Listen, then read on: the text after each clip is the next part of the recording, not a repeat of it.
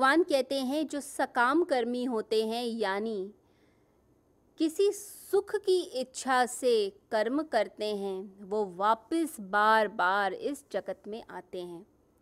जो सकाम साधना करेगा, यानी जिसकी सुख की मांग है, वो व्यक्ति दोबारा इस जगत में आएगा ही आएगा। इसका अर्थ है कि वो दुख से दूर होना चाहता है और सुख की प्राप्ति करना चाहता है। वो पूरे एग्जिस्टेंस को उसकी टोटलिटी के अंदर, उसकी पूर्णता के अंदर नहीं एक्सेप्ट करता, बल्कि वो चाहता है कि एक डिवीज़न बन जाए बीच में। हम डिवाइड कर दें कि सुख अलग है और दुख अलग है। यानी डुअलिटी हो गई, द्वैत हो गया।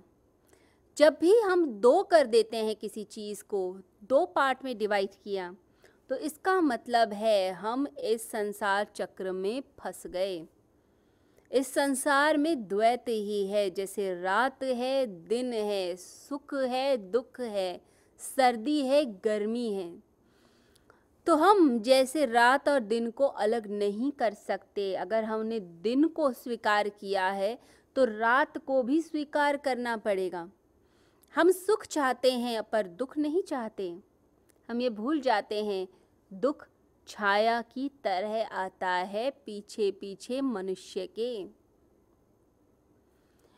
तो सुख जिसने मांगा, जिसने निमंत्रण दे दिया तो समझ लीजिए उसने दुख को भी बुलाया। आपने किसी वस्तु को पकड़ा और फिर चाहते हैं उसकी छाया आपके घर में ना आए। तो छाया को कैसे हम मना कर सकते हैं? वो तो साथ ही चलेगी।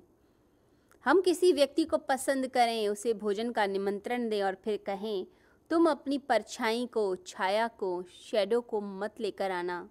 तो क्या ये संभव है? वो तो साथ ही आती है। ऐसे ही जो लोग सुख के पीछे भागते हैं, पुण्य कर्म करते हैं, किस लिए कि सुख मिलेगा, स्वर्ग मिलेगा, वो लोग अंत में दुख को ही प्राप्त होते हैं। जितना हम सुख के लिए मुट्ठी बांधेंगे, उतना ही दुख की राख हमारे हाथ में आ जाती है। व्यक्ति अलग अलग करना चाहता है, परंतु अलग नहीं होता।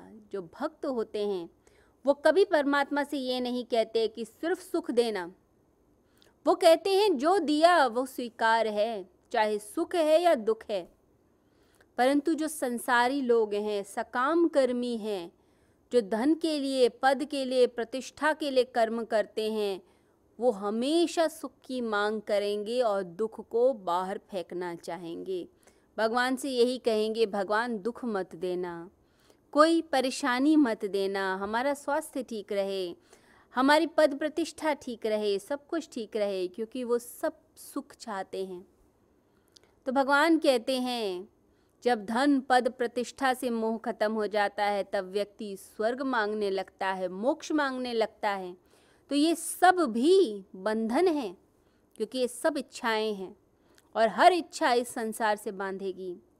तो जो लोग पुण्य अर्जित भी कर लेते हैं, कर्म कांड करके, पूजा पाठ करके, व्रत रख कर वो लोग ज़्यादा से ज़्यादा कहाँ चले जाएँगे? वो स्वर्ग तक चले जाएँगे, यानी अपने पुण्यों को भोग कर और जब पुण्य क्षीर्ण हो जाएँगे, समाप्त हो जाएँगे तो दोबारा इस धरती पर आना होता है। इसी मृत्यु लोक में आते हैं। तो जो आवागमन का चक्र है, वो नहीं टूटता। तो क्या किया जाए इस चक्र से छुटकारा पाने के लिए?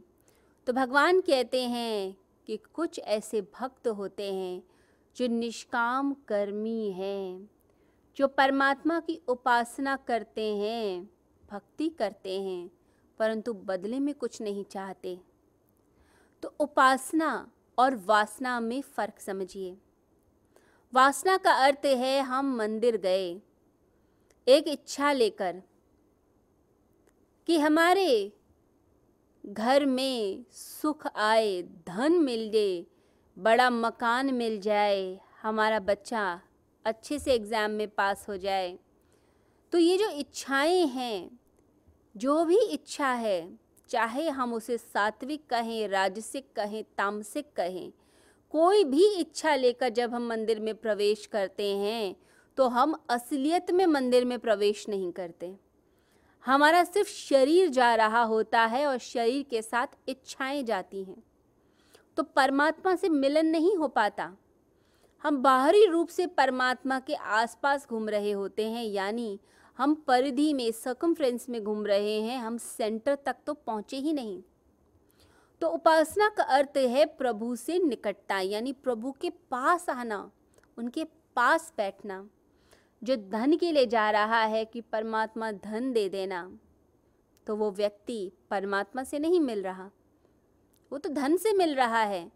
मन में तो धन चलता है उसके। तो जो मांग है, वही मेरी निकटता है, यानी मैं ही उसके पास हूँ।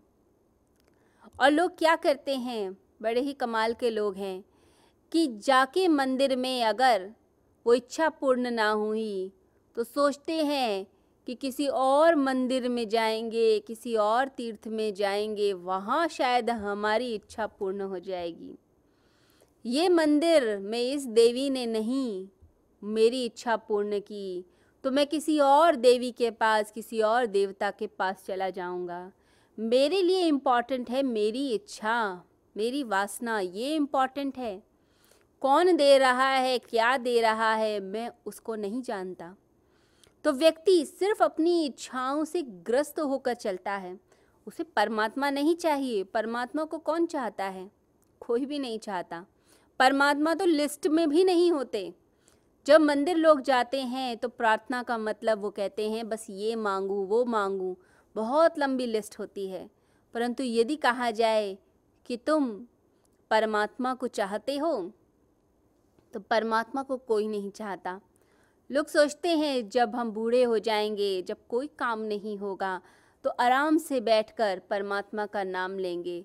परंतु ये भूल जाते हैं कि जब वो वृद्ध हो जाएँगे, तब उस समय उनकी जो आदतें हैं, जो हैबिट्स हैं, वो पूरी पकी हुई होंगी। यानी जो पूरी ज़िंदगी में प्रैक्टिस की, वही अंत तक याद आता है। आपने धन की प्रैक्टिस की हुई है, धन ही याद आएगा। आपने यदि कोई और इच्छाएँ रखी हैं तो वो इच्छाएँ सामने प्रकट होती हैं। आप जब वृद्धावस्था को प्राप्त हो गए, इसका मतलब है कि आपने वही संसारी चीज़ों की प्रैक्टिस कर रखी है। अब कोई नई चीज़ का फिर स्कोप नहीं रहता। मनुष्य वही करता है अंत में, जो उसने पूरे जीवन भर किया इसलिए कहा जाता है कि आप किसी भी अवस्था में हो, परमात्मा का नाम लीजिए, स्मरण कीजिए और कोशिश यही रहनी चाहिए कि बचपन से ही आपके मन में परमात्मा का नाम बसे। आत्मा से आप उन्हें प्यार करें तो निष्काम कर्मी परमात्मा से प्रेम करता है, ना कि उनसे कुछ माँगता है।